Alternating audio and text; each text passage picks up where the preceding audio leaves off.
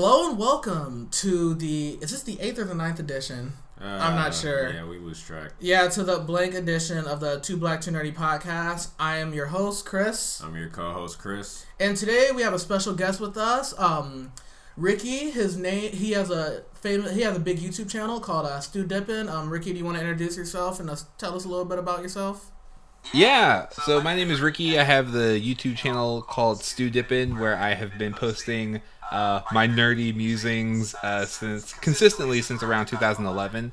Um, but I'm an OG YouTube account that started in 2005. Okay. Wow. All right. Yeah. Yeah, and uh, and yeah, so I do that. I also uh, co-host the uh, Flashback Flicks Retro Movie Podcast, uh, where me and my buddy Grayson we talk about old movies because it's cheaper than a movie ticket. so Okay. That's true. It's a, it's a lot of fun. So we review old movies, see how they hold up over time, uh, come up with different games to like make old movies feel new. So uh, also do that. All right, and uh, the question we always ask any guest on our podcast, we always ask you, um, when did you first identify or realize you were a geek slash a nerd, and what were the first things from your childhood that you, what, what were the first geeky things that you were really into uh, growing up? Um, for me, it was Yu Gi Oh. Uh, for Chris, I um, I mean, I, I was, I was born in it. You were born- Molded by it. okay, Oh yeah, man, Yu-Gi-Oh for me that takes. I have some cards around. Yeah, I got some Yu-Gi-Oh cards like right here. Um, Yu-Gi-Oh was uh, huge for me. So I'm a '90s kid. So the I feel like being a nerd and like embracing that wasn't like a thing until like the early to mid 2000s. Um, because like I I don't think I like identified as that until like maybe like I don't know 2007 or 8 ish Okay. maybe but I, but I but like retroactively like everything in my childhood would point to me being a nerd. Um I actually made a video on YouTube uh, a couple of years ago talking about my fandom lineage. Uh as a kid I was really into Garfield uh Scooby Doo the Looney Tunes pretty much anything on Kids WB um but like those are my big fandoms and uh Sonic the Hedgehog like okay, yeah, yeah. So- Sonic, Sonic the Sonic's pretty Hedgehog. big for me too. Yeah, I was Yeah. really big into the Sonic the Hedgehog comics when I was a kid. Yes, that was my first comic collection ever. that was Sonic the sick. Hedgehog. Ironically, I started off at the end of like one saga, and I never got back like the ones before it. And so I was, just, I just always read it, and I'm just like, what happened before this? Yeah, those those Sonic comics, like they expanded over like the baseline plot from the games like so much. Like there were so many just like comic exclusive characters and like mm-hmm. events and whatnot. Because I remember reading the comics when I was younger, and I was like, this has nothing to do. Like I don't understand where this falls like with the games. You know what I Yeah. mean? And I'm like, who is Sally Acorn? Like, you know what I mean? Oh yeah. I was like, Yeah, no, who Sa- are these Sa- characters? But then I was Yeah, so- like, Sa- Sally needs to get into the games because Sal- Sally is, is, is kind of badass. Like, you know, she, you know, she gets into it.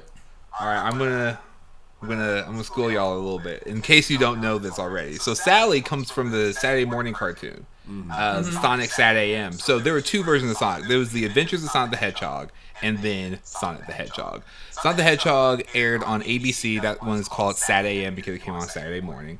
Um, and that one was way darker. Um, and it had like this just huge cast of characters. A lot like you, you got Sally Acorn, you got the Walrus dude, um, and The French guy with the sword. And yes, yeah, yeah, yeah, yeah. Yes. Um, and so basically, that was like tonally just a complete shift from like the basically like Looney Tunes cartoon version of Sonic the Hedgehog with uh, the theme song like da da da da da da da da da da da. Uh, where uh, uh, what Scratch and Sniff I think were the the henchmen Yeah. uh, for Robotnik. So basically, the Sat AM characters were where they drew a lot of the inspiration for the comics because it was way darker. I remember they were like they had like two parters, and when people got turned into oh yeah, there was this bunny. There was like a half bunny, half robot Yeah. uh, Yeah. character. And so, anytime someone got like turned into a robot, it was like a huge deal. Like uh, Sonic's grandpa, who was basically like their Uncle Ben, when he he turned into a robot and Sonic lost it. It was just like a huge emotional kind of thing, and so that's where that kind of thing came from. So when I read the comics, I'm like, they're bringing together the two worlds. So you got like, and then Shadow showed up eventually in the comics. I'm like, Shadow and Sally. This is crazy. Yeah, we can. Um, we're gonna talk about uh, Sonic Mania a little bit later, but yeah, no, I I remember the Nostalgia Critic. He did like a video comparing the two shows, like way way back in the day. So yeah, I definitely Yeah. Remember what you're talking about. But it's interesting that the, the show came. So the, those characters were on the sh- on the show before they were in the comic. Okay, because I didn't. I actually didn't know that. So that's interesting. Yeah, I remember it from my childhood. Back in my day. yeah.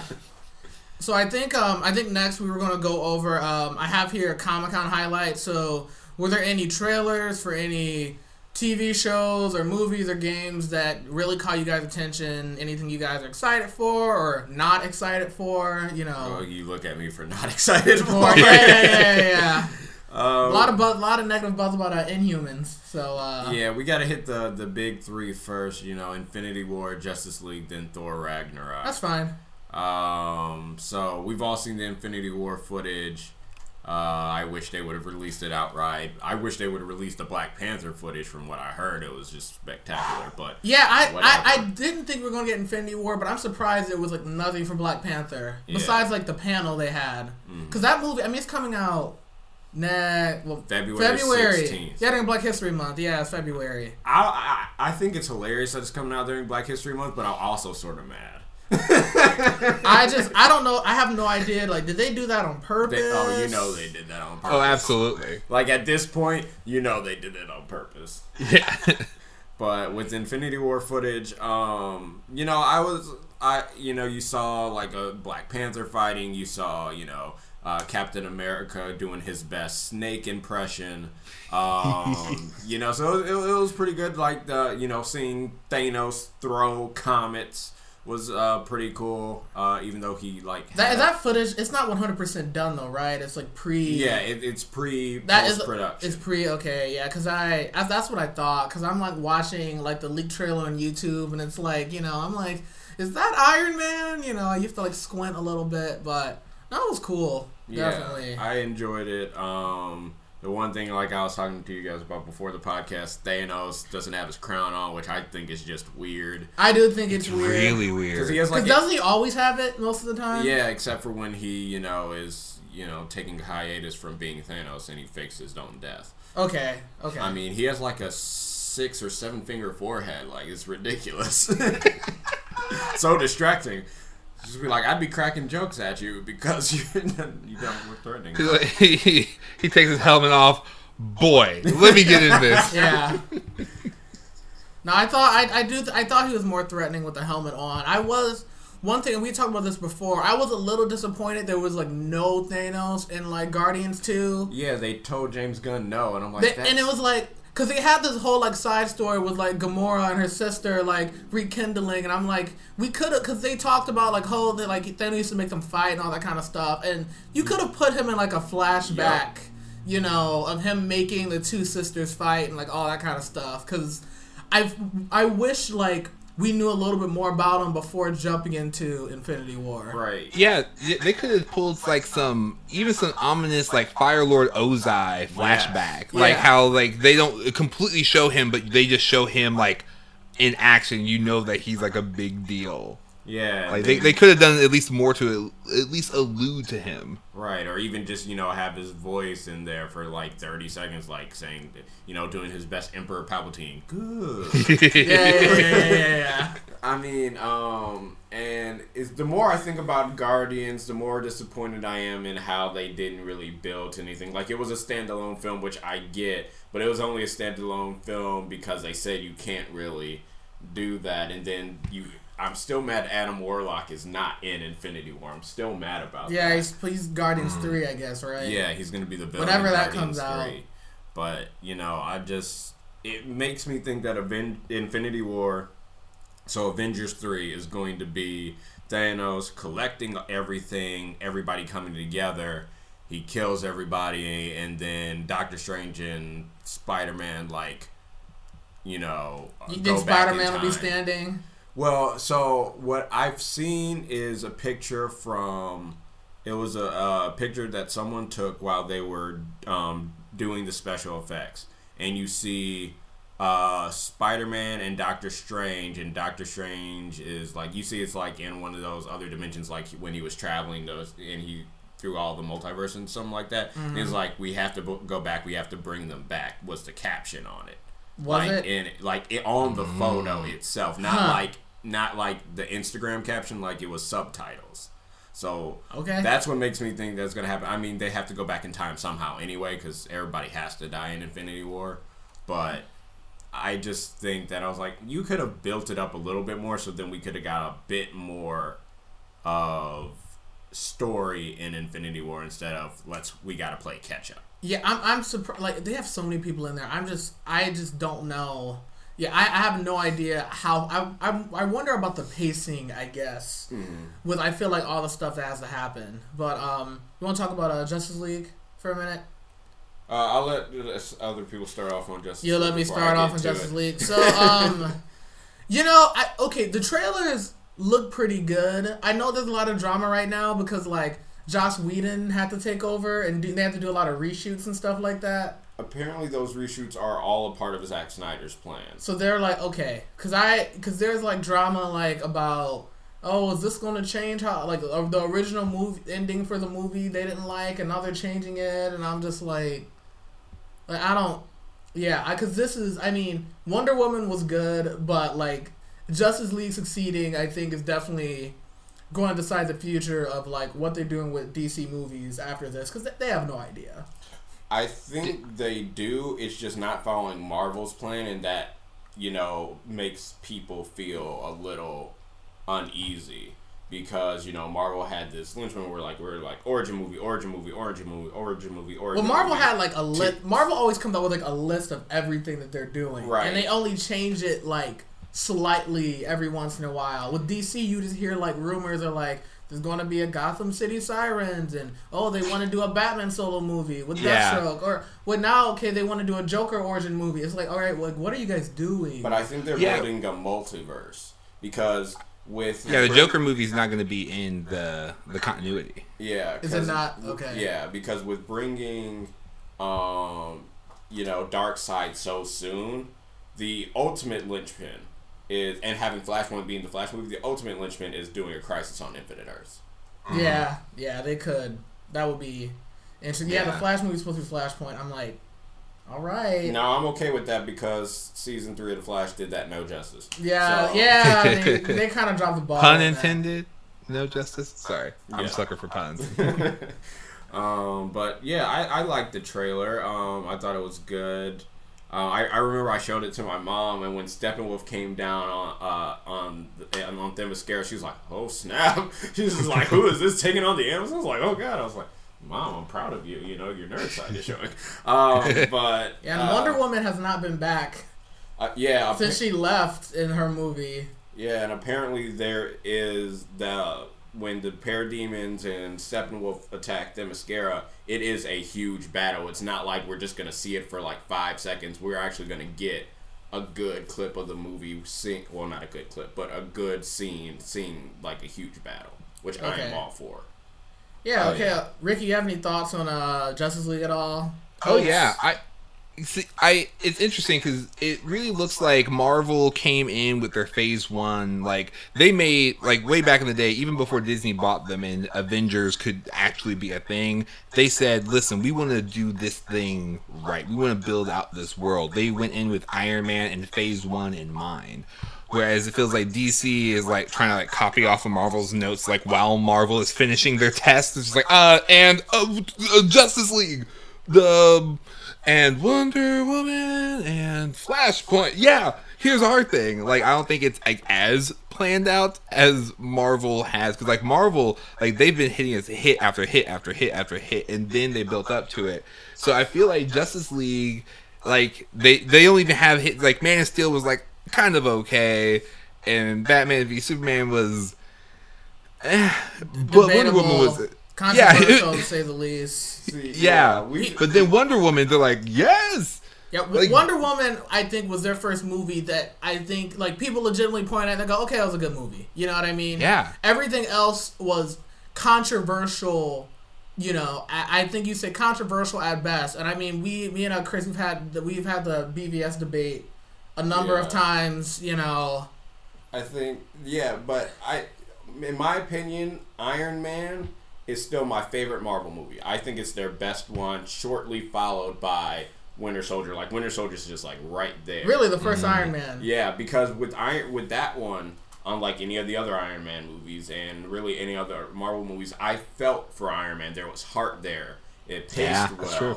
There were you know there were mistakes as there are in any movie, but it was it was a good movie, and I could see you know where he was trying to come with his path to redemption and everything like that. And it was the first movie like Iron Man. Like they still use the Iron Man formula in their other movies, Which I to this day, like. which is yeah, which is some of the complaints of, that people have about Marvel. Like Doctor Strange was Iron Man with magic. Yeah, well, Doctor Strange was Iron Man on drugs, and Ant Man was Iron Man on crime. So it, you know, like you you had the formula, yes, but you still have to trick out the wheel at least. You know, don't reinvent it, but trick it out a little bit. Yeah. Um, Add some spinner or something. yeah, what I one of the things we talked about when we had our Batman versus Superman debate, I was like, if you're comparing it to the Marvel universe, Man of Steel is Iron Man. Batman versus Superman is Iron Man 2.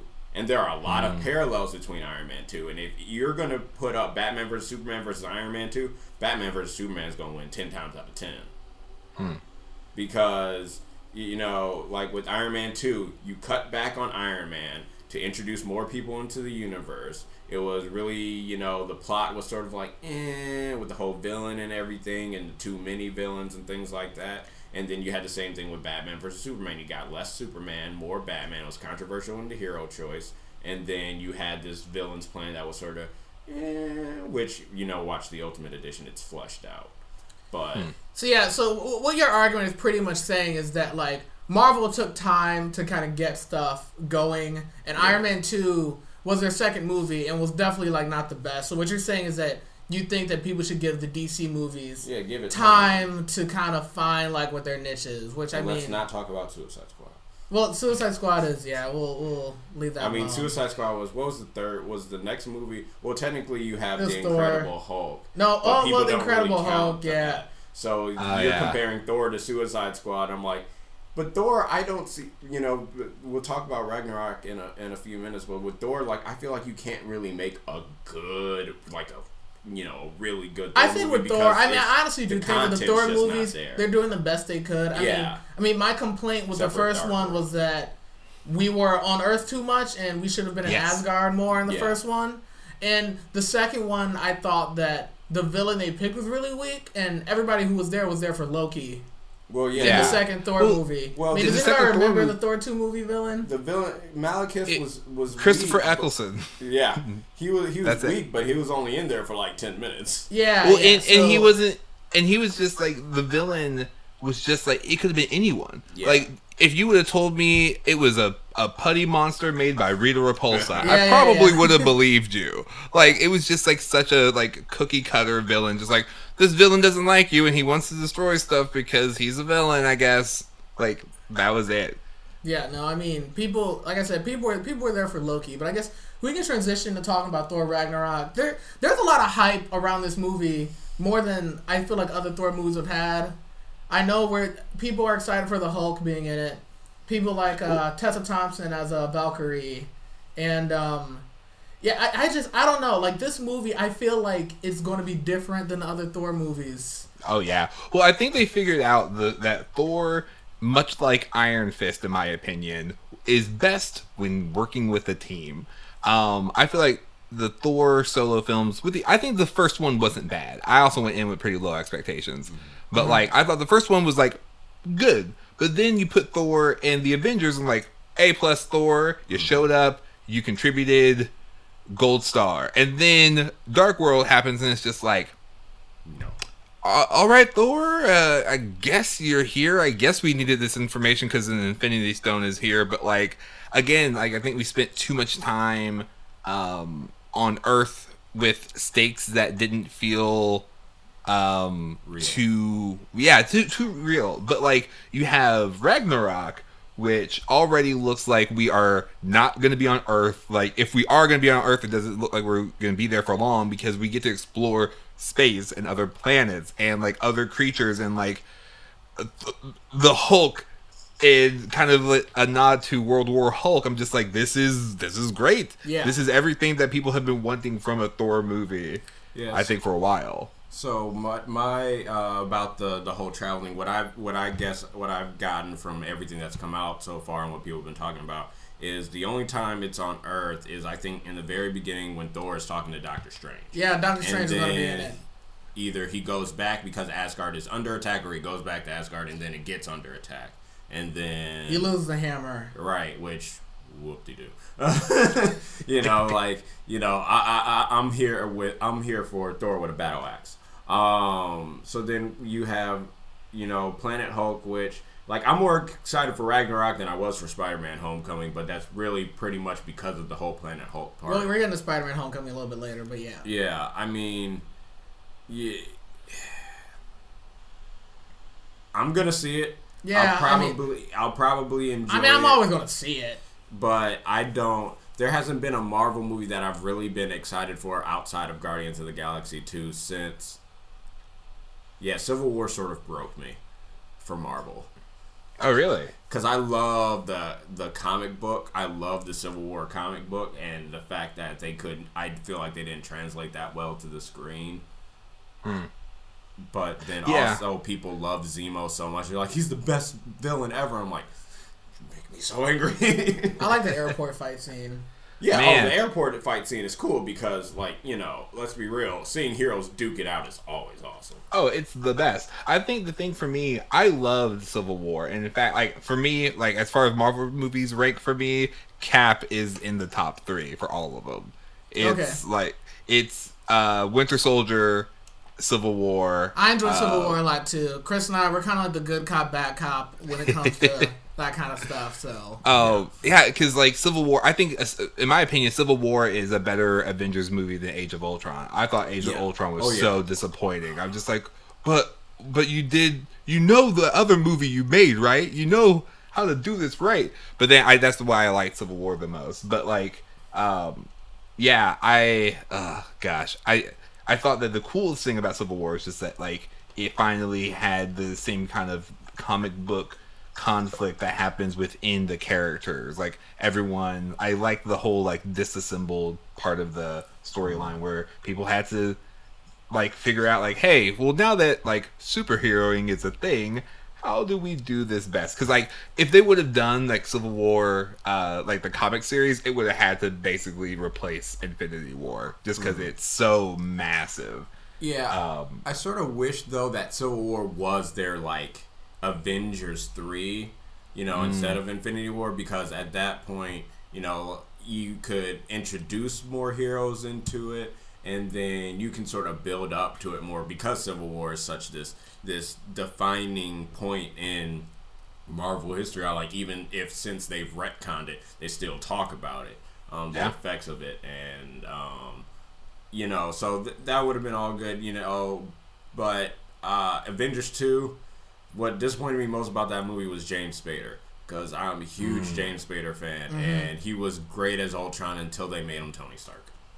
Yeah, exactly. Like my my big thing is that like you you look at the movies and I think the coolest thing about the first Avengers movie is that the heroes could not take on the villain themselves. Mm-hmm. They couldn't. They just couldn't. They had to not only come together as a team, like strength wise, but they had to use each other's strengths and strategy in order to beat the villain. Mm-hmm. But Ultron, it, it, they were just like, all right, we're just gonna fight a whole, whole bunch of robots, and I guess we can just take him down. Like it didn't seem like he was a challenge. Like when Cap was fighting Ultron one on one, and he's just like, hey, this is really easy, you guys. Like the fact that Bucky put up a better fight than Ultron didn't Yeah. make a Yeah. bit of sense to me. I'm just like, what?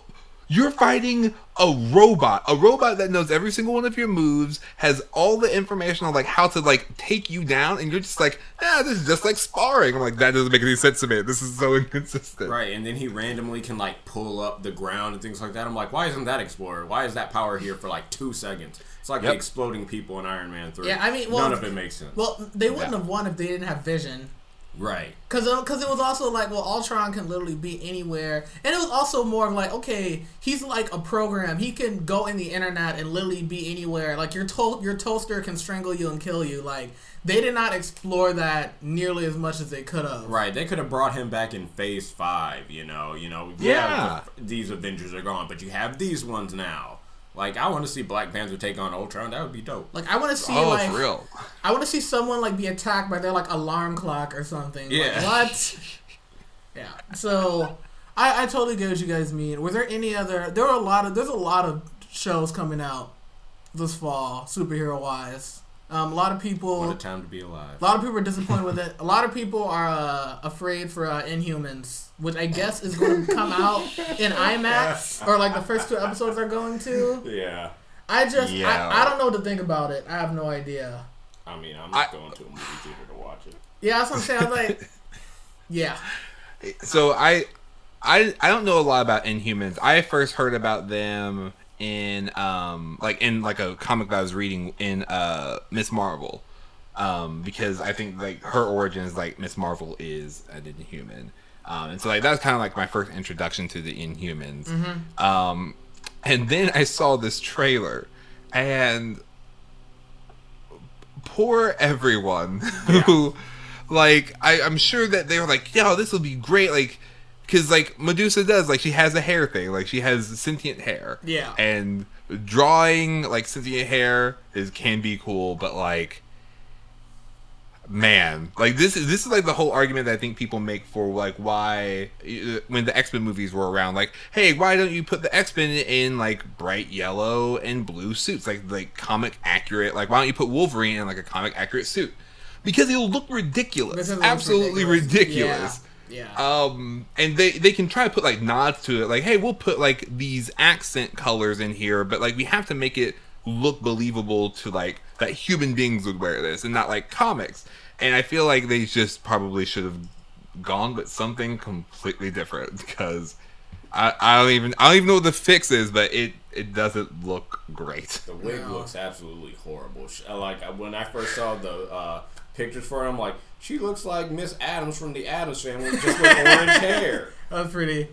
That's pretty accurate. Yeah, I just, I don't know. Like Marvel, they've got a lot of stuff come down the pipeline. They've got like Cloak and Dagger. Yeah. Yeah, and they're doing like a they're they're doing like an X Men show, like Gifted or something. But that's not a part of the movie It's universe, not. which doesn't make sense because they're using the same actress that um that makes the portals as they did in Days of Future Past, and I'm like, Are they? yeah, oh, she's oh, like in oh, it. Blink, Blink. Yeah, Blink. Yeah, she's in it. I'm like, why is it not connected then? It would have been fine. No, Well, I, I'm gonna keep it real. I mean, the X Men movie, like the continuity is such a mess. I I just honestly just want like a reboot of the whole thing. To be honest, especially after Logan, I'm like, can we Yeah. just? Yeah, I think they should do. I think they should do what they've been doing with Spider-Man and just like reboot it and call it like Uncanny X-Men, and it's just like a completely different storyline, or it has a different jumping on point. Like, hey, this is like a post-apocalypse um, storyline. Like one of my favorite X-Men comics is New X-Men, um, because it basically was what Heroes should have been. The Heroes, a TV show, because it, oh gosh, oh man. So basically, what they did in New X Men, the big storyline was like, okay, great, this is after the Phoenix saga, except instead of Phoenix Force destroying Jean Grey, she actually has control over the Phoenix Force. And so, this whole premise of the storyline is that um hu- like mutants are the next step in evolution like it is the proper next step and so they follow these different storylines of like oh well now uh, mutants are being hunted and like their mutant abilities are being extracted so that they people can get like implants. Like it's like hey you want to fly? Here's some wings. And it'll like be coded into your dna and you'll be able to fly. And like the x-men have to go in and investigate that or like different things like oh like Xavier's crazy sister is like trying to retake over the world, and she's like Magneto, but times ten when it comes to like the eliminate all human uh Okay. kind of plan. But like I was like, this is amazing. Like I read like five volumes of that, and it was so solid. But it like took the continuity that people. Oh, another cool thing is that Beast was like regressing more into an animal. Like instead of him just like having that, like he's like turning more and more to an animal, so he has to like keep that in check. I'm like, this would be so good in a movie. So if they were to like do something like that and like have a different kind of multiverse basically with the X-Men universe, I think that it would be amazing. Yeah, one of the things that I like about the new X Men, they sort of fixed the like glaring plot hole that is why do people hate mutants but love superheroes? Because at the same time, like the only difference is, and even for some of them, is they're born with powers and Instead of getting them later. Right. And so I'm just like, that doesn't make sense. Like, it made sense back in the 60s because it was pretty much just a comparison between, you know, having Malcolm X and Martin Luther King. It was just like, hey, black people. Why don't we like them? Um, you know, so it was just like, you know, it, it didn't it doesn't make sense in today's really in time, you know, when Yeah, you yeah, have all yeah. these With other the other stuff going superheroes on. and all these you know, things like that. So, um, yeah, I just I love Deadpool's comedy. He's just like, which one, McAvoy or Stewart? These times. Yeah, yeah, I yeah. love it. It's just like, uh, it's confusing. But they're um, Uh, what do you think, uh, Josh Brolin as Cable? You see that picture? yeah, I saw it. Yeah, I was like, I mean, Cable, like his his origin is such a mess, like as it is. I really Yeah. hope in Deadpool, like they just don't explain it like at all, or they make a joke about it. or pull a Joker like in uh, the Killing Joke. You know, I prefer my p- past to be multiple choice. Yeah. Yeah. It's like Cable, where are you from? It's like, don't worry about it. It's too long to explain because it is. Or no, have someone else uh, have like Domino asked it, and then have Deadpool just be like, eh, I need more screen time in my movie. Yeah, just, yeah, yeah, yeah. Because I like you could literally. I mean, Cable could have his own movie. He could have his own TV show because his his origin is just like. So there was a clone of Jean Grey. It was just like just yeah. Yeah, I need I do need a Thanos joke in um, Deadpool though. Yes. Just Yeah. like how they were, you know, winking in Legends when Brandon Routh was like, I think she looks like my cousin. Like, I need something like that. Yeah, Like, have yeah, you ever done purple? I mean, it's Deadpool. It'll be funny. Yeah. Like I like the I like the first Deadpool. I think they're just gonna build off that. They'll probably have more money this time too. Yeah. Because the first one did so well for a rated R movie. So um, any other? I'm trying to think of any other Comic Con stuff. Actually, Um, we we can save the CW stuff for another probably another podcast when closer when those shows are coming out. I don't want to talk about the CW. I'm so disappointed. Yeah, I just yeah. Um, I'm trying to. Was there any any other shows announced at Comic Con really? Um. I know they talked about. I mean, this is pre. Like, Defenders is now out. Yeah. And already done. But they were talking about Defenders. Defenders on it's on the list after uh, Spider Man, Mm, Defenders. so we can uh if you guys want to we can talk about uh, Spider Man Homecoming for a little bit and then go to Defenders. All right. So, what do you, what, what would you guys rate Spider-Man: Homecoming out of ten? I'd give it a seven or eight. I was gonna say that yeah seven or eight. I gave it a seven and a half, seven, seven and a half, because I it was good. I enjoyed it, but I didn't like really enjoy it. Like I didn't want to go back and go see it like next weekend or something like that. I'm like I'm good Ah. with seeing it once I liked it and better. getting it when it comes. I out. liked it better than the uh the amazing It's- Spider Man movies. both of them. I like the Amazing 'em. Spider-Man, the one, The first one, and so in my mind it's Spider-Man two with uh, Tobey Maguire, um, Amazing Spider-Man one. the Tobey Maguire. I don't. I, I wonder if he knows Spider-Man he's like on this pedestal. I just imagine like because he has he doesn't really do much anymore. I can just see him just like in like a one bedroom apartment. Just he has no idea that people still love him for those early Spider Man movies. I need him to be Uncle Ben. Yeah. And all I I need need- Andrew Garfield to be the robber that kills him.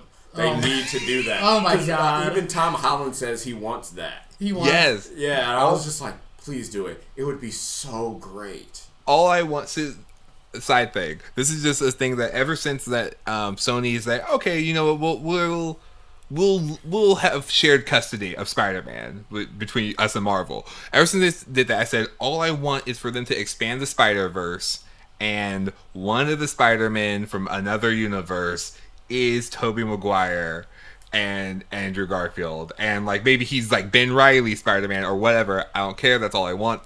Yeah. Continue. it would no. I I I want that too. I just don't know. I I feel like they could get Andrew Garfield because he still does stuff. Maguire, but too. I He just don't like care. He just want a paycheck. Tobey Maguire's like, oh, I've gotten work. Yeah.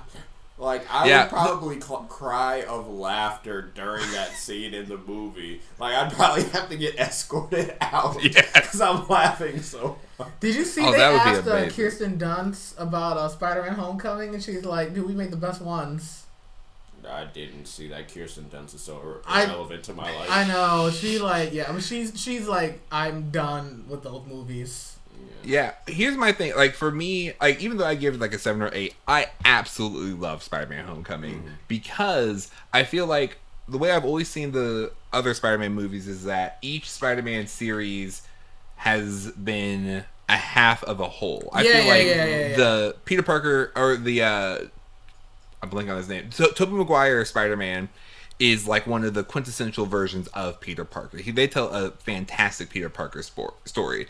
Tobey Maguire is not Spider-Man. he true. can't do quips. He's too nasal. He's like, "Oh hey, hey, am I am I late?" Like he just he, does, he, does, he Yeah, doesn't do quips well. Uh, Andrew Garfield, he's got the quips. Like he does Spider-Man so well. He has the like the body language. I love Amazing Spider-Man 2 solely for just the amount of time that we had him like grabbing on to like fire uh like running uh like fire trucks and like the amount of time that he was swinging through the city i'm just like yes this is spider-man and homecoming blended the two so well so you have because- a yeah, you have a good Peter Parker and a good Spider-Man. Yeah, I've Yeah. heard. yeah like when he like when he got out of that car and the, and the villains were just ah top notch when he got out of the car and he said to liz i'm sorry i gotta go. And he started booking it in that hallway and he's got his old costume out. I'm i'm in the i'm just standing up just like yeah it's like go spidey! Yes! Because like that's what i i think that they did that part really really well. Uh the, the only thing i would have wanted more of uh funny enough, is less of Iron Man.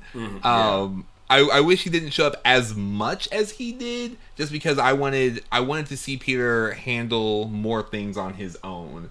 Um, but for what it was, that's why I would give it a seven or eight because Yeah. I, I I really liked it. I yeah, I mean a lot of people say that. I mean, I think a lot of people like Spider-Man to be poor, you know? Like that's a part of like why people like him because he's the guy's like he's struggling, you know, that makes helps make him relatable and I think a lot of people are afraid that the Iron Man, you know, the Iron Man helping him out would like take away from that. Now I did like the Iron Man took away his suit and he had to do the final battle mm-hmm. and his like, you know, in his, His like cosplay of his himself. cosplay of himself. I I did enjoy that, but I do I do kind of agree with you that like having Iron Man in it kind of took some of like a bit of the threat away because you're like, oh well, you know, Iron Man might help out, you know. So I kind of, I kind of, I, I get what you're saying with that. So with that part, with the Iron Man portion, so the movie was originally for Nick Fury, as he was supposed to be the mentor at a la the Ultimate comics. And then they, you know, they're like, ah, well, if Robert Downey Jr. wants to, we'll get him, and he did, and so they'll like do it that way. But I, I mean, it makes sense that Iron Man would be a mentor to Spider Man. It, it makes sense. They sort of hinted that that at the end of the Ultimate Comics before they killed Peter Parker. Um, Right. But you know, yeah, a little bit less Iron Man. Um, Vulture, I like the Vulture. They actually toned him down a little bit. He was supposed to be more ruthless, and I was like, I was really looking forward to that. I still think he was good. He was relatable because you know, and I think that's The good blue-collar villain. villain, yeah. yeah, I you know I'm for that. Um, uh, I loved Zendaya. She was great for her, uh, you know, sort of like her quippiness and Her, like- her sarcastic nature. I wonder how Yeah. much she was in the movie Zendaya. She was she was getting like all the attention, but like she's not in the movie like that much in like Right. small scenes. But when she is there, no, Zendaya was funny. I did I like the twist with uh, Michael Keaton being Liz's, Liz's dad. father. Like that's a Oh. great way of like using race to divert, you know, to change the audience's perception. Because you're like, I guess I could be her dad. Like I guess she could be biracial. I when you know rumors were going in was that she uh, that he was going to be Zendaya's character's father, and I was And I liked that the rumors were wrong Oh. too. Yeah, I like that too. And so then, you know, going in, then I was just like, oh wait, no, it's gonna be, and then it was him, and I was like, okay, that's No, because I remember like when I was watching the movie, like when he opens, the, when Michael Keaton opens the door, when he's you know about to take her, you know, about to take her out, the whole audience is like, yeah, oh yeah, like, happened that, I'm That like, all right, they did a good job. The car scene though was great. That Yes. was great. Like, Dude don't- pulled a gun out of his glove box. Listen, boy, I'm just like, oh snap! Yeah. And uh, so that was that was a great scene, great acting by both. You know, he's just like trying to be awkward. The daughter's just like, "Oh, you're just scaring him," but he was like, "No." Because they're Um, all well, they're all well, they're both trying to figure each other out at the same time, and Right. then Liz is just oblivious to everything that's going on. Right. Um, the one thing though that going into Homecoming was like I'm sort of tired of seeing a high school Spider-Man. Like I want to see college Spider-Man and adult. This is the best Spider-Man high 'cause- school Spider-Man they've done. Yeah, but we haven't gotten to really an adult Spider-Man yet because you know. Well, that's uh, like a whole different era. Yeah, I mean, there's like college Spider-Man, there's like adult Spider-Man. we didn't even really get college Spider-Man all that well No. because you know we got that a little bit in Spider-Man two and three. Uh, Amazing Spider-Man two was like the summer before he would have started college, but we saw nothing about that. Um, so I mean, you know, just a more adult Peter Parker because honestly, you know, because people were complaining about how Flash was you wasn't this big jock, but he was still a bully. You know, it was like yeah, because those are bullies in today's day and age. Well, they're, doing not the new, really. They're doing you the new age style bully, like the smart Rich. bully. Cyber bully kind of thing. smarter Yeah, yeah, rich yeah, cyber yeah. bully. Yeah, because I'm just like you know you don't really have those really hulking bullies anymore. That's not really a thing because you know Yeah. It, just isn't. So I was just like, yeah, it is what it is. I, But enjoy, I yeah, enjoyed the movie for what it was. yeah, even though I cannot see that kid being Agent Venom. I like, but they one thing I did like is I think if you had been in high school in the past like ten years, they they really tried to do a lot of things to make it accurate. Like I like how his friend he had like acne cream and a retainer, and at one point someone has like a TI eighty four. Mm-hmm. A TI eighty four. I was like, all right, they did their homework. Cause like that is like Oh, the bathroom scene at the end where Happy. Uh, Oh, when is the in guy's there, in that- the the Asian kid's just like. he just looks at them. And Oh my god! I could not stop laughing. That was fantastic. I wonder how much that extra got paid. I wonder if they just told him. I wonder if they told him anything about that, or what? What if that kid wasn't even an extra? He was just in that bathroom. He's Yeah. just like He just looks at them and walks out. sees cameras, like Oh, that was that was pretty good. Yeah. No, I, I actually really like High School Spider-Man because here my own- my my main thing because that's when I got into Spider-Man. It's just like I started getting into him in high school. I'm just like, man, this kid like he has like, he's trying to provide for his aunt. He's broke, um, and he's trying to have a social life. And I think that we spend at least a little bit of time of him in high school and like both of the other reboots. But I I want to see more of him here because one of the coolest things about Spider-Man, especially anytime they do start him out, is that the audience grows up with him. Um, Yeah. and and and that's what I want to be able to do. Like, and I think that's why I really uh, liked uh, the second Spider-Man is because like I when I first watched Spider-Man two, like I was in college at the time. I'm just like, oh man, like Peter Parker's in college, I'm in college. We're both trying to figure this out, man. Like I think that Yeah, that's yeah, yeah. I think that's fun when you can like grow up with the characters and um, and I, and I want to see just a little bit more of him in high school before they do move on. But Yeah. we might, and this is my theory based off of what I've seen from the Infinity War footage. I think that we, if we don't get another Spider-Man movie with Tom Holland, that if they do kill him off in Infinity War, that we'll get Miles Morales, which is Well, they- they we do, we do, have, we do have a sequel coming. A They- sequel We is do. slotted. They're gonna do one. Yeah, but it's and it starts minutes after Avengers four. Like that's Ooh. what they It's said. It supposed to- starts right after. It's supposed to, cause they they tease Miles in that universe with Donald Glover oh, as his so happy. Donald just like, Glover is his uncle. Cause I didn't Yes. catch that at first. He's like, oh, I have an uncle who lives around here. Cause he's uh his uncle's what the Prowler. Yeah. Yeah. Yeah, yeah, yeah, yeah, yeah. That's who he was. Yeah. So they they know they're just they're taking they're planting seeds for hey maybe we'll do it maybe not you know. So Yeah. that's um So we have to see how Avengers three and four because he is in high school And Mm-hmm. presumably, Iron Man's probably going to be gone, or Cap's going to be gone, or probably They, they gotta. Well, the thing is that th- those actors don't want to do it forever, Right. And I think, I mean, Infinity War has to have some sort of impact. Like we have to lose somebody. You know what I mean? I think it would. If, Hawkeye. if you want to do the bo- bo- if you want to do the most, it would be Iron Man because, um, you know, like that's the pe- that's the character people love the most. So uh, that's that's something you got to do. Um, with it, but you got to see because in Iron Man three, at least they you know address the issue of like how this world changing event would affect someone. So with Spider Man Homecoming, you have this teenager that has seen all this death, and if it holds true that he does go back in time, like he watched people he looked up to that he loved die, and then he came back and then he saved them, and so you still have to deal with that. He still remembers all that while everybody else might not. So that's a huge thing that you're gonna have to deal with, and you're in high school. Okay. Yeah, I mean that definitely. Yeah, we'll we'll have to see. I I think they're. I mean they're definitely going to do a Spider-Man Homecoming sequel. I don't. I mean the thing is I don't really know. I don't know what their plans are after Avengers three and four. Um, you have Captain Marvel. You have Spider-Man: Homecoming two. Um, I mean my theory. Guardians three. My theory is that they would they would get rid of older characters and make the newer characters like more relevant and just cycle them in and out until people stop paying for their movies. Yeah, I from what from what Kevin Feige, Feige, Feige. Feige, whatever, however you say it, Feige. Uh, has said is that after phase three, phase four, and five and six are less structured, which, but it, that makes me think. I'm like, okay, what storyline are you going to do? Because you don't have the characters for you know a lot of the, the things. Like get Fantastic Four already.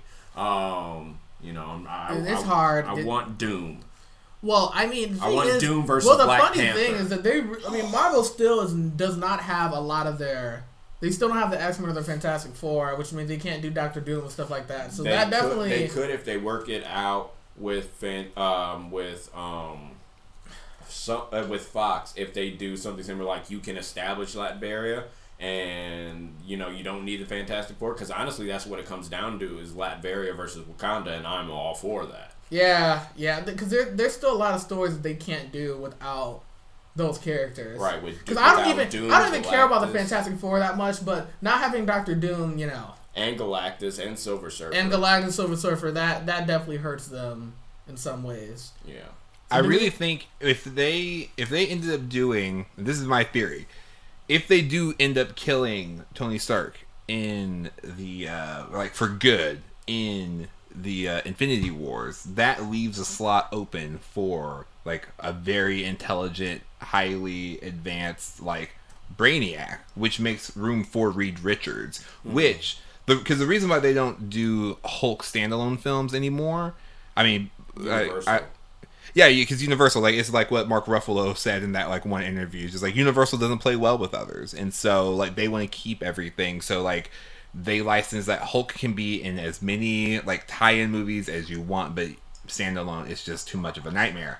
If Fox can do a similar deal, and they just like listen, use the Fantastic Four in any standalone in any movie universe, just like not standalone then you have Reed Richards and uh, the Fantastic Four all in there, and they just start doing. They basically fill in for Tony Stark. Since Tony's gone, they need some high tech. They need um, a Brainiac to like help solve these really big problems, and then all these characters show up in all these other movies. I think that would be the best case scenario.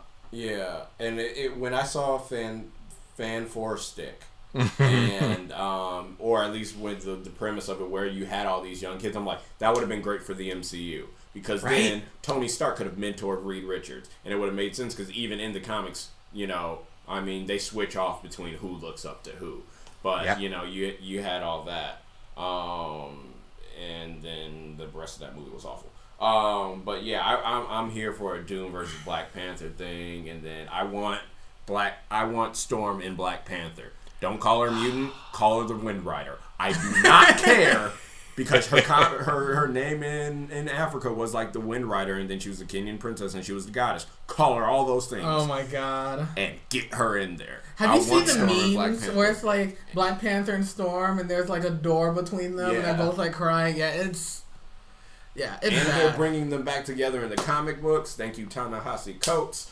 Uh, I'm here for that. All right, so I want to move on to uh Defenders. Defenders. Yeah, yeah. All right, so Happy birthday, Defenders. let's let, let it, Defenders is kind of a weird show. I, let's do let's go with the good and then the bad. and then the ugly. And then yeah, all right. So what I liked about Defenders, I like the chemistry between the team.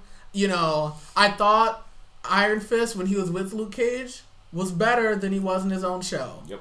I thought that the chemistry between uh, Daredevil and Jessica Jones was really good. I was not I was not expecting it. I enjoyed I enjoyed that. Um I I'm trying to think I'm trying to think of the things I liked. I thought that some of the fight scenes, like the ones when in Midland Circle, were done really well. Like when Iron Fist when Iron Fist first gets jumped in Midland Circle and then Luke Cage comes to help him out, like that was a great fight. Like that was Yes. probably Iron Fist's one prob that was that was a better fight than anything he did in his own show. Mm-hmm. Like by Absolutely. far.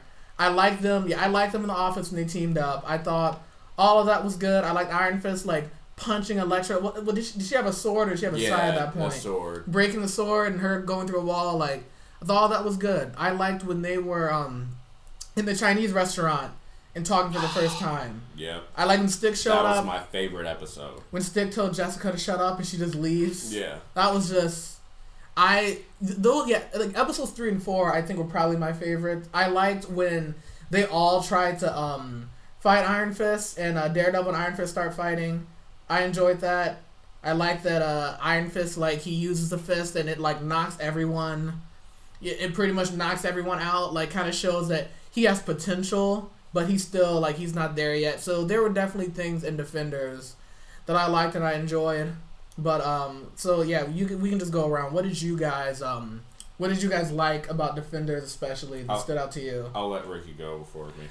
Yeah, I agree with so much what you're saying. Yeah, I I think the strongest thing about the Defenders is just the relationships we, with all the characters, and this is something that I think um, I think a lot of team up movies, Justice League, can take note is that when you have characters who have a reason to fight for something, that's how you can justify a solid team up. The fact that everyone just ended up in Midland Circle at like the right point in time, and that you got to see, man. I think the best thing was with uh, Luke Cage and Iron Fist going after the same perp and having a different uh, reaction to it. When Luke said, "You're pu- you're trying you're punching a kid," Yeah. you realize like you you're punching a kid. He's like, "Oh well, they're part of the hand." He's like, he's just trying to provide for his mom, dude. Like you hmm. need to like.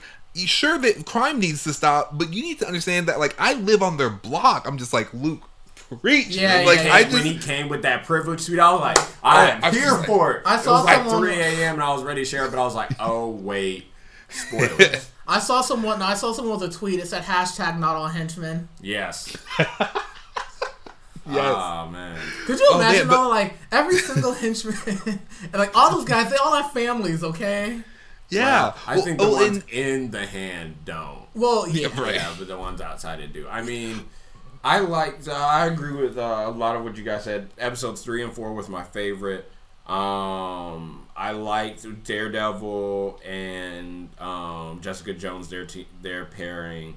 Um, Luke Cage and uh, Iron Fist together is something that I've, I've wanted since you know they an- announced those shows were coming. So I'm like, cancel season two, put them together, give me Heroes for Hire. dude, yes. Um, and then I really wanted a scene with Misty, uh, Misty Knight, um, Jessica Jones, and Claire Temple all together with Luke Cage. Yeah, 'cause they're that like would've they're been Eskimo hilarious. sisters. Yeah, yeah, Yeah, yeah. yeah. I- that would have been so funny. Um, I will also say I definitely liked. I didn't even cut you off, but I definitely liked the first few episodes. How it almost feels like it almost feels like you're watching four different shows from the way it was shot, from the things like they all get to Midland Circle in their own way, doing their own stuff. Like, okay, Jessica's got a client, and Luke is trying to help this kid out, and Iron Fist is trying to find out more about the hand, and you know, Daredevil's got a case. Like, they all got there in ways that they would in their own shows. Right. Uh, so they did that well. I mean, I episode one was sort of like a flat uh, epi- uh, premiere for me, and like you know you see where all these people are. It was, it was just sort of flat that way. But two really upped it up, and three and four where you know the restaurant scene because the restaurant scene was pretty much a bottle episode. So that was really good in seeing you know them all interact and them all uh, come together. And then they started fighting together, and Jessica Jones comes back by throwing the car in there. and Love that. Yeah. and that was one of the things that I this is sort of transitioning into the bad, but I feel like they didn't do Jessica Jones really justice with her powers because it's so inconsistent. Because you see her just punching someone and they get knocked out okay. Then you see her kick someone every once in a while and they go flying. No, she can punch. She can punch people to death if she wanted to. Right, eh, but at this at some point, she's pretty much Luke Cage, except she's not bulletproof because they don't they refuse to have her fly. In the comics, yeah, and I was gonna say in the comics she can fly. Right, they refuse to have her fly because it takes away the realism of it. I'm like, she don't have to fly all the time. Just when you know, fly from time to time. Like, oh, I got to get somewhere quickly. Ha, walk, run, or fly. Fly. Well, yeah, and I guess I could think uh, we can tr- uh, transition the bad if you want. I definitely think like with some of the team dynamics, like okay, so when you write and it's when you have an ensemble team, everyone on the team is supposed to have a role, right? So in my opinion, like okay, Daredevil, he's the leader. yeah. Jessica is supposed to be the smart one, and there were times where like Daredevil or someone else was figuring stuff out, and Jessica was just hanging out, and I was like.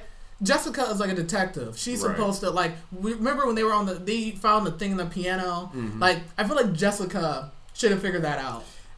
You know? with, with the piano thing, I, it makes sense for Daredevil to figure it out. Be, well, at least if she was like playing it, Mm-hmm. then it would have made sense for Daredevil to figure out because of his hearing. But yeah, no, I get what you're saying. You know, she was just sort of there. in some cases and i feel like and you know like i feel like luke cage you know luke cage is like the he's like the big brother. He's the protector He's the, he's the moral compass. in He's my the moral opinion. he's the moral Oh, yeah. compass. I think he's the most like good out of all of them like the mm-hmm. most selfless you know? Mm-hmm. And then in my opinion like iron fist is the guy who's connected to most connected to like mysticism. You know he's all he's all he's, he should and this is the thing they don't do they didn't do.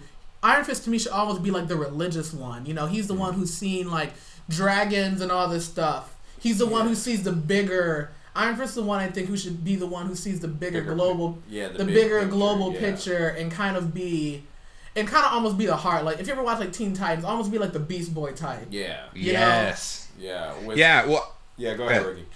Well, I was gonna say I, I think I figured it out because I was talking on um, a live stream uh, with some other people about the Defenders, and after the live stream finished, I realized Iron Fist needs to be the Avatar.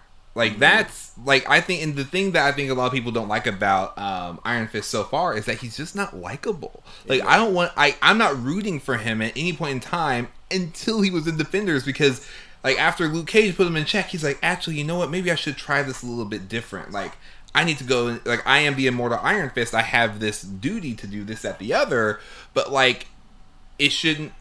I don't think it should come from um, you know him trying to just like I'm the immortal Iron Fist. That's all I do. It's my job. But like he should be fighting for people the same way that Luke you know fights for people.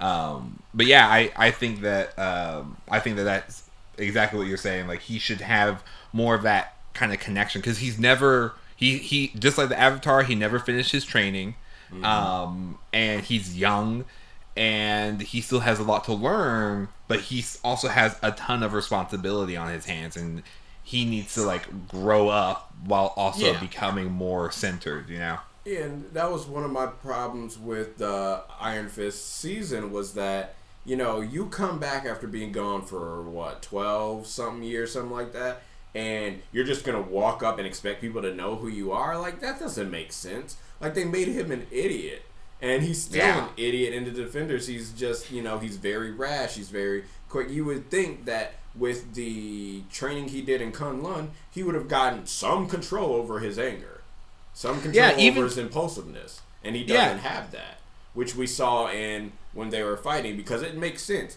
If they keep coming after you, hold off until you find out why. Mm-hmm. And still Yeah. don't fight everybody. Like you're outnumbered four to one, and they're saying, "No, don't do this. Hold up. Let's figure it out." Yeah, like you know who else was like trained for several years, like to like be this weapon? Wonder Woman, and she rolled into Earth with a level head and knew, all right, great. So we're going to battle, right? We're going to battle, right? Yeah. It's time to fight. And then like she like so yeah, I just know I know it's possible. There are too many other examples to like show like how they can do that well.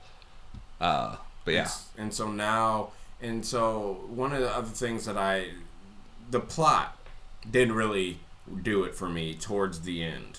Well, I was say I was gonna. No, yeah, th- this is gonna be in my bad. Some of those fight scenes towards the end were not. It was way too dark. I was like, wait, is that Luke? Wait, is that? And I understand that. I think they were probably strapped for time because that's Mm-hmm. how you. When you don't have time to do like a good fight scene, yeah, you make it dark so And you, you can't see whole stunt doubles. You do a whole bunch of cuts. You know, I was disappointed with that. There's like one part where like with the elevator where the CGI they cu- they found it they, they screenshot it on Reddit. It was just super bad. Mm-hmm. Yeah. Like you literally can see like the green screen. oh yeah, I'm we're like, oh, where old boy fell down from the elevator shaft. Yeah. Yeah, Like, yeah, like those the are alright, like the like, dude at the end of Ninja like, Turtles okay, whoever's three. editing this, like you you you knew. You You know, know what I mean? You know what it reminded me of? What? When I went back maybe a couple years ago and I watched The Phantom Menace and you see Darth Maul falling into the shaft where he gets cut in half and you can see it's CGI. Like later on, like when I was a kid, like I didn't notice that. And that's what it reminded me. of. I was just like, whoa. yeah, it was, it was it was jarring. I mean, you know, it it was one through four. If I would give one through four overall a grade, it would probably be like a seven and a half, eight, with you know like uh, three and four being like a seven and a half to a nine in in that range, and one and 2 being a six and a half to a seven and a half. But then five through eight were just it was just like a, a, a- a six because. I did not feel really threatened by um, Sigourney Weaver's character at all when she fought Elektra for like two seconds. Like that thing was so slow. I'm like, there's no way she's gonna be able to keep up. So this is terrible. And then the whole plan, like they're gonna mine the dragon's bones and to get the material. That's that get the substance. That's fine. But the fact that that's going to cause New York to collapse, I don't agree with because that's not something the defenders deal with. Well, at least what they were trying to make these defenders deal with. The other defenders, the comic defenders, yeah, that makes perfect sense because they're all about the mystical and the supernatural mm-hmm. and things like that.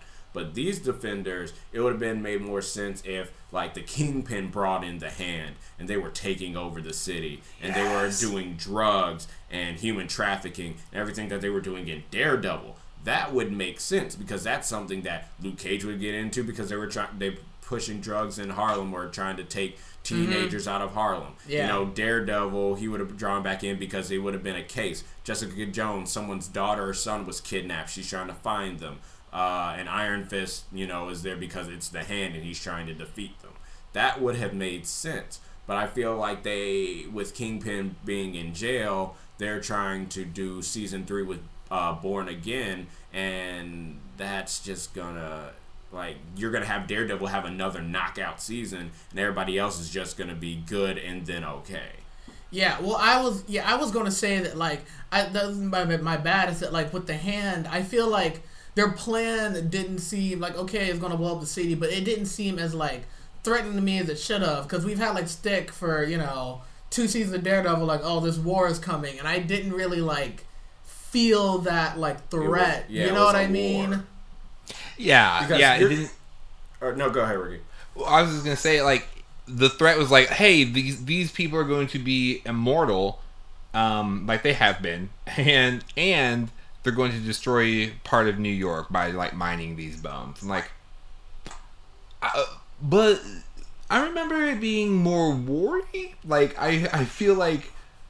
Like yeah, there were just a lot of inconsistencies with uh, how they went about executing like the big bads. I felt like the hand they, they introduced too many new characters uh, in the hand, like okay, great, and now introducing the hand, starring like three new people who we've never seen before. Mm-hmm. Um, but also they did they didn't seem that menacing. I feel like Nobu in uh, season one and two of Daredevil Yep. like put up more of a fight than like half the hand. Yeah, then Um, then like what was the good name? Like Murakami is supposed to be Nobu's boss, and then they brought back the one guy with the afro from uh, Iron Bu- Fist, Bakuto. Bakuto. Yeah. and um, Then you had Madame Gao. And, so, and that was another thing. How come Madame Gao's the only really old one? Like, Sigourney Weaver's like, yeah, kind of old, but like, she's not that old. You know, like, how come Madame Gao and all, you know, when they were all in Kun Lun was like 90 years old, and you're like, you know what? I want to live forever. You're 90 years old. Why you want to live forever in that body? That doesn't make sense like you know everybody else like you know Bakuto um the African warlord guy whose name starts with an S and um the Nobu's boss like it makes sense because they're like 30 40 their bodies are still you know in their prime or at least Madame Gao's just yeah. yeah and she's got unexplained mystic powers that didn't really do anything so Yeah, no, see, Madame Gao heard about those senior discounts and she's hitting up IHOP. She's like, listen, while y'all are out here being young, I'm going to get my discount. Yeah. And Yeah, I mean- they did do a good job explaining like why the hand, the head of the hand was white because they were all these people from all over the world. They were representing all over. That made well, it made sense. It didn't make sense of how all these people in like ancient times made it to Kunlun. Doesn't make much sense. It's diversity with your villains. yeah, especially with South America, Bakuto. How did Bakuto make it to, from South America to like Tibet? I got no idea. Africa makes sense because people were traveling from Africa to China all the time. hey, at least he cut off Misty's arm before he died. Well, I knew that was coming. That's his one contrib. That's Bakuto's contribution to the the MCU. He's given us a comic accurate Misty Knight. yeah. Cause I, I follow the, the actress that plays her on uh on Twitter. Cause she's from she's from Detroit. Yeah. Yeah, and she was saying that like she in an interview she was like I was never she's like I've never had people so excited to get my arm cut off like for me to lose a limb like because if you go like I heard mentions on Twitter it's literally just people asking her like oh when did you know like before Defenders came out like you gonna lose your arm you're gonna lose your arm all that kind of stuff.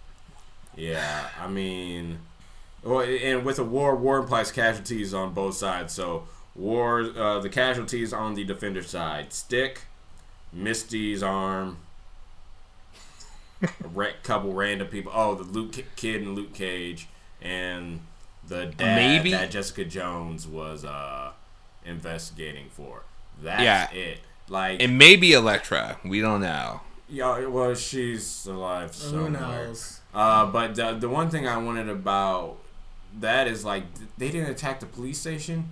You kidding me? Like you, they couldn't have had one rogue cop in there that they Man. hired or something, and then like no one had to die. Maybe Foggy got Yeah, shot or they're Karen supposed got to like Karen like, got the shot. hand was supposed to have like infiltrated like everything. Everything. And I also remember in Daredevil season one where like all the like dirty cops and dirty politicians ever connected to Wilson Fisk like gets arrested at that one Yeah. point. Like there was never a scene like that where it's like, oh my god, that hot dog salesman was a part of the hand, and like Yeah. I would have liked a scene like showing just like how deep they were invested in New York. Like, Mm-hmm. oh, these business people were part of the hand, and these cops, and oh, you know that um, I'm trying to think of like, oh wow, you know the garbage man over there, he was a part of the hand, He's been and like, watching me the entire time. Yeah. Well, I wish they would have done that with. I wish it would have done more with the uh, the people at the police station. Um, like they got once once everyone started showing up at the police station um, to be put into protective custody. I'm like, oh great. So we got B story with like Misty and the gang being the guy at the computer. All right. Was that they're gonna do nothing? They're just gonna sit and just talk to each other, absolutely nothing. Yeah. And then I was, I was talking to my buddy Scott about how I would love it if they did if they rebooted Powerless, like the failed NBC uh, DC show. I forgot about that. Yeah, I watched all of the episodes that were aired before it got canceled. Um, but I wish they would to reboot Powerless, but with all of those non superpowered characters. You got Except for Claire. Misty, Malcolm, um, and uh, Karen, and No, no, everyone else. leave Karen out of it. Karen annoys me so much. And then No. So yeah, I I know I like some of the top comments that I've seen or the most populous comments I've seen with the people who are like, oh, they're gonna do Born Again for Daredevil season three is like, I'm here for Karen as a prostitute. I'm like, dog, you people are so messed up. like, why you want to see her so broken on hard times that she becomes a prostitute and, prostitute and she sells out Daredevil for heroin? Oh man, I think that I think that might be because remember that's her. She has like some kind of dark backstory. I think that might be what they show up in uh in season three. Yeah. So I mean, they could have did more with the villains. I still wish the hand was more of a criminal syndicate because that would have made more sense for what they were trying to do. Um, yeah. So then it, and I don't get because it's an eight episode season. I don't get how you had a good plot for your first four episodes and then such a poor one for your last four. And Luke Cage, you had a great first six and then a poor last six. Like I'm, I'm not getting it. Iron Fist was just all bad. But you know, well, uh, I think I oh, really the think one that- thing okay. about the season finale was I didn't really like the fight, but the fact I can't remember what the song was, but when they were uh, fighting to that, that was pretty cool. Like that felt like that's what it should have been. But then again, it was cut dramatically and it was dark, and the fight wasn't all that great. Is that Daredevil? Yeah. Be like, Seriously, because I feel like what they did with that last fight, I really think that Marvel either they just don't know there are other options for how to end series, um, but like the big fight and then the death fake out, like what, like I don't know, like why they continue to do that. And I feel like the one thing that was missing, especially from that last fight, is like more Daredevil doing like I wanted them to work together as a team like what they did in Avengers. Like Daredevil is basically pun intended eyes and ears where he's Mm-hmm. just like hey on like um Jessica on your left or like he's like calling out positions for like Yeah. people and then Jessica's like hey Luke heads up and then she's like throwing people to him he's and like he- bouncing people Yeah, that Yeah, was something like that. Yeah.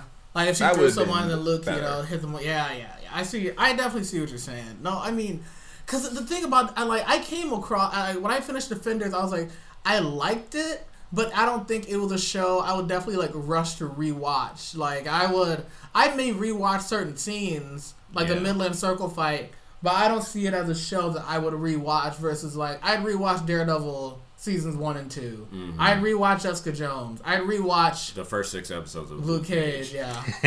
Uh, I would have liked a Punisher cameo, sort of like how he was at the end of Daredevil season two. That would have been great. But also, Punisher still holds the best hallway scene of uh, the MCU. oh my You know, gosh you like could have I had you could have had like the hand try to invade the police station while the other defenders were away, and then Yeah. the Punisher shows up Yeah, and and just, just- kills everyone. Yeah, that would have been great.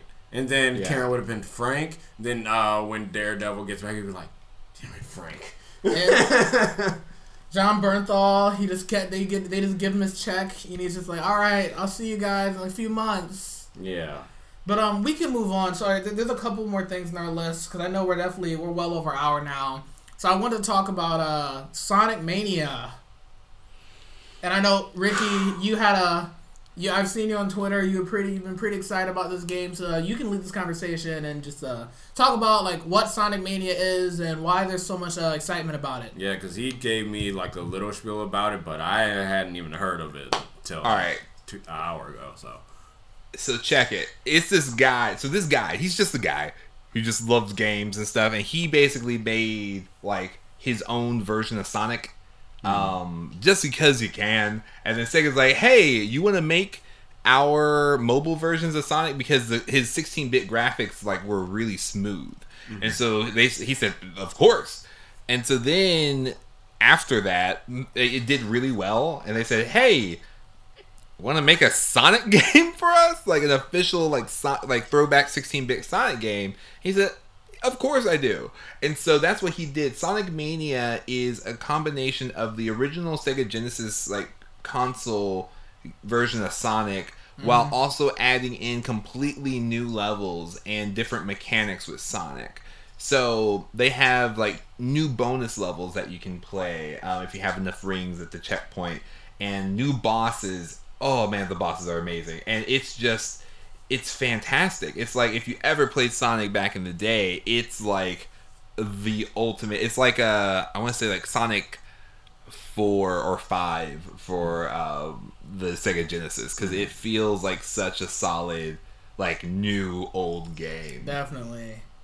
Yeah, I mean all the I mean it literally feels like you're playing playing a game on the Genesis, but it's better because they they take the stages that people like and they remix them, they add things, as well as just like brand new stages made from the ground up. You can be Sonic, Tails, or Knuckles from the get go. Mm-hmm. You um same deal. You know, you go on the special stages, you can get the Chaos Emeralds and uh, be Super Sonic, the secret boss. Um, they have some great uh extra modes too. If you once you collect, uh, you do the Blue Spheres levels, which I'm still bad at after all these years. yeah. They have um one mode that's called like and Knuckles mode where you can play as any other character, any any of the other characters, and Knuckles will follow you, much like Tails does, even if you're playing as Knuckles. So it's like Knuckles and Knuckles mode, which I guess I guess that was like a meme within the Sonic fandom. So you can play through the entire game, including like Secret Ending, Secret Boss, with just two Knuckles like the entire time. That's hilarious. Can you be Silver? No, not. It's all classic.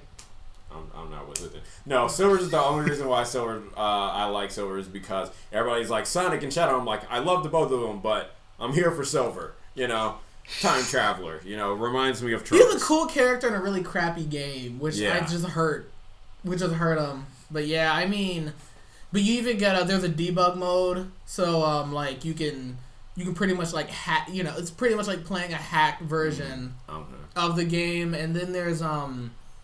There, there. So there was like a there's like a there was like a Tetris based uh, spinoff called like um, Doctor Robotnik's Mean Bean Machine. It was like mm. a real old game for the Genesis, and one of the bosses in the game is you actually have to play Mean Bean Machine against Dr. Robotnik as like the boss for that stage. Mm-hmm. And then you can unlock it as a standalone like mini game in the game. So there's a there and there's um there's competition mode, so if you have a friend you can uh you can race so you can speed run a stage faster. So there's um Oh, you know, you can play locally with a friend. Wow this is novel concept that I know. games are taking away now. I'm like, I know. Yeah, we want you to buy two versions of this game. You greedy sons. Yeah, so there's there's just a lot in Sonic Mania that was fun, and some people are hailing it as like the best Sonic game in 20 years. Sonic Adventure 2 Battle. I like there are there are plenty of the Sonic games I think that were good. Okay, I like the Sonic Advance games. I still like yeah, Sonic Adventure 2 Battle.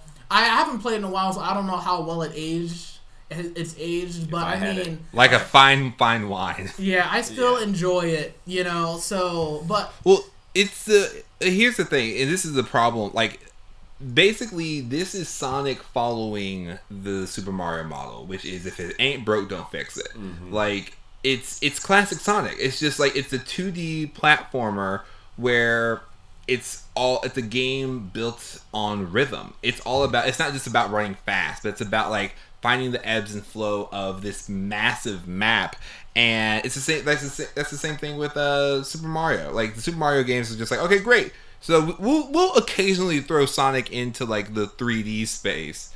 Um or if I said Sonic I meant Mario. We'll occasionally throw Mario into like the 3D space but like for the Super Mario games like to get like kids to play a video game it's a side-scrolling platformer. Mm-hmm. and so like that's what this game is. And it, it it's just a complete throwback. And i think that we i think we need both. Because like you know you have like the mario galaxies that are like a little bit more open worldy yeah. um sunshine which are galaxies fun. that kind of stuff yeah. Right. Yeah. and you have those things but then you also still have like the super mario brothers games.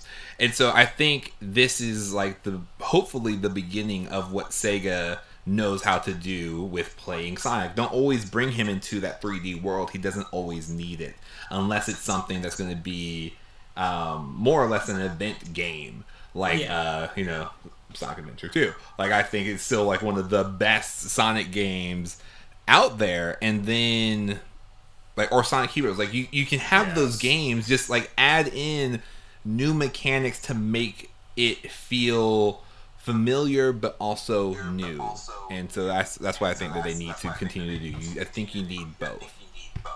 Yeah, because they started doing too much with some of their other games. Like yeah, like that Sonic Werewolf game, like Sonic the Werewolf, Lost yeah. Knight, Or- even or Angel things like Six, that. like- werewolf. Like yeah. no, you're taking away from what made the games great. Even when you had you know just Sonic side-scrolling games, you know it was just like him versus Doctor Robotnik, and it was all this complex stuff. It Well, was part him- of it too is that like every single Sonic game pretty much had like a different play style and would do something Right. different, and it was like there was nothing like as opposed to Mario where there's there's always like even there's always a basic base to the style of Mario Mario games, whether it be 2D, 3D. There's a spin-off, you know, Paper Mario, that kind of stuff. Mario mm-hmm. Kart. There's always a Dr. base of what those games should be, and they just added to it. And I definitely feel like Sonic needs like like so- Sonic Mania. I think is a great like base game, and if they ever do like a Sonic Mania two, do the same thing. You know, add some more levels. You know, different levels. Maybe give them a new power up every once in a while. Don't make it a central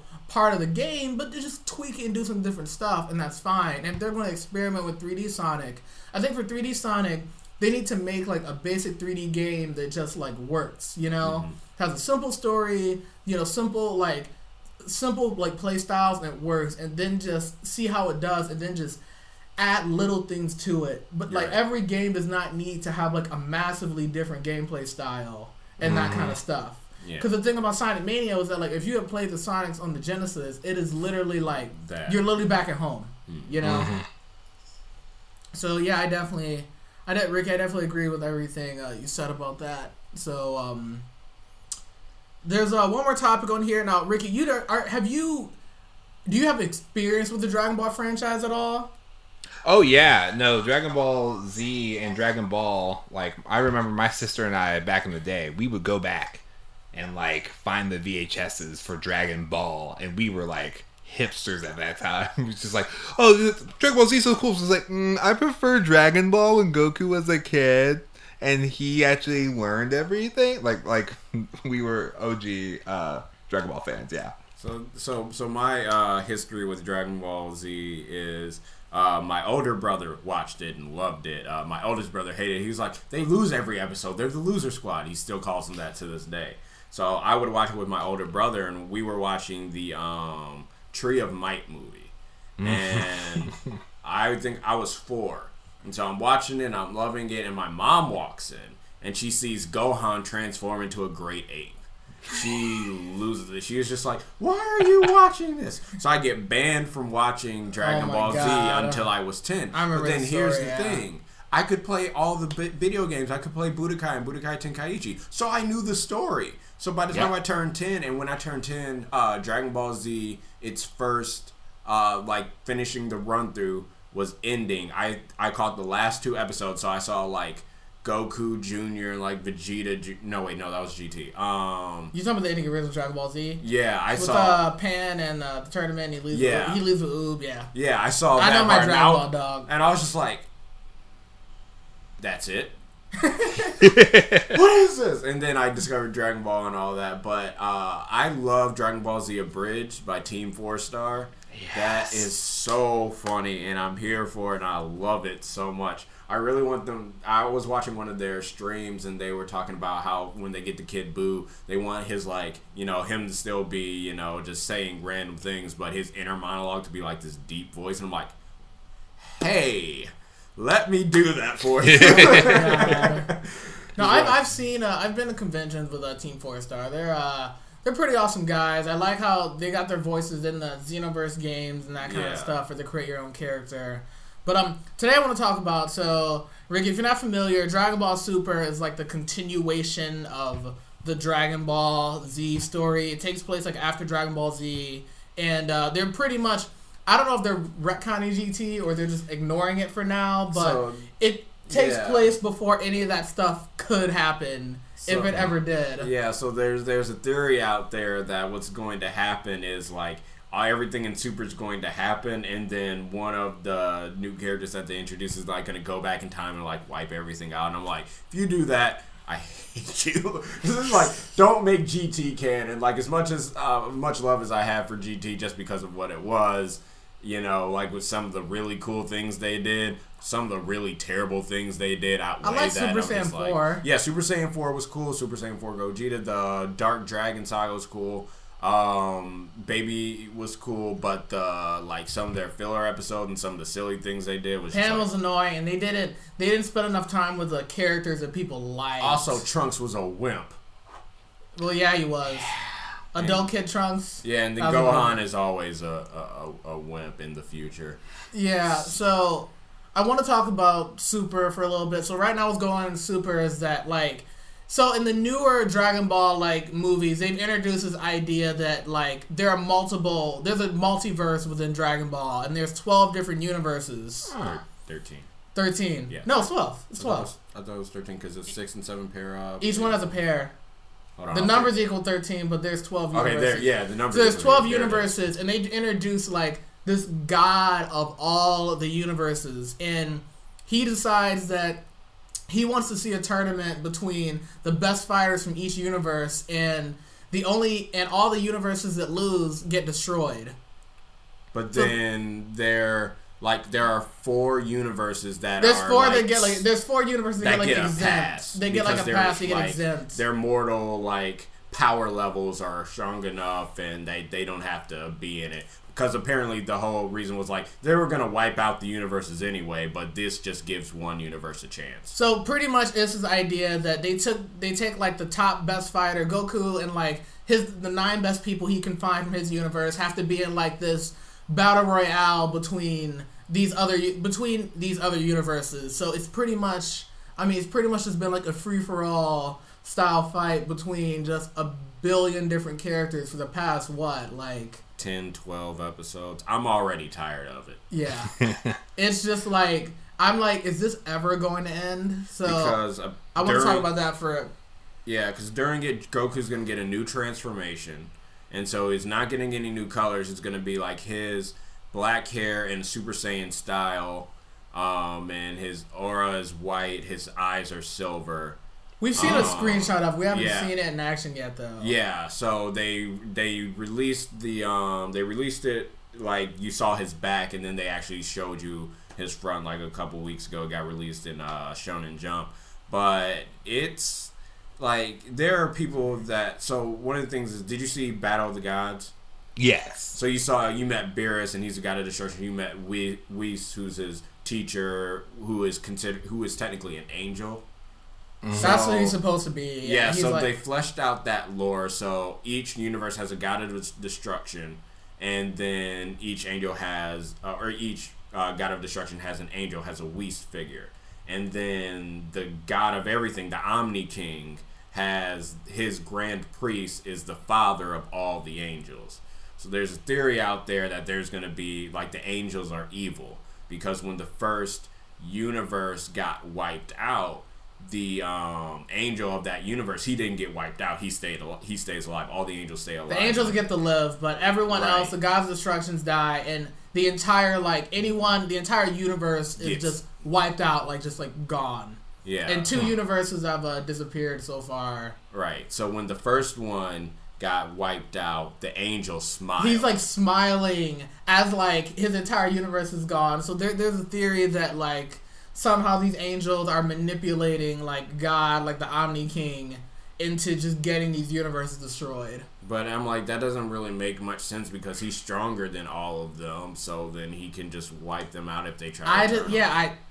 Who then- knows? yeah, and so then, but when the second universe got wiped out, that angel was sad. So it's just like, maybe that angel was just the dick. And we're gonna try to minimize. we're we're trying we're gonna try to minimize spoilers, but universes do get destroyed.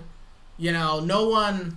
There hasn't been any like huge, like crazy, like deaths or anything like that. But that's that's the premise of what's going on with Dragon Ball right now. I'm And- waiting for my Vegeta centric episode and for Vegeta to get his due. Oh, we didn't even tell him. There, we didn't tell him the team lineup for. Oh yeah, yeah, yeah. So the team lineup for like Goku's universe, it's Goku, Vegeta, androids, um, 18 and 17. So 17 comes back.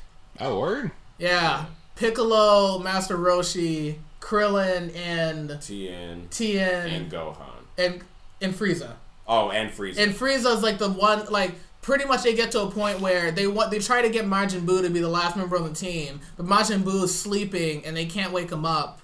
So Goku decides to um, convince uh, whoever's in charge of like hell or whatever. Yeah, so they got Baba They- to give him Yeah. the day pass. They that gave gave Frieza the one day pass that Goku had in Dragon Ball Z so that they could have their last person on the team. And it's Yeah. like, who thinks this is a good idea? Right, like so one one plus is Mystic Gohan is back. Gohan is back and he's strong and I'm He's so like, yeah. Gohan's like full power. Yeah, and then the other thing is, um, yeah, with Frieza, like everybody like loves Frieza.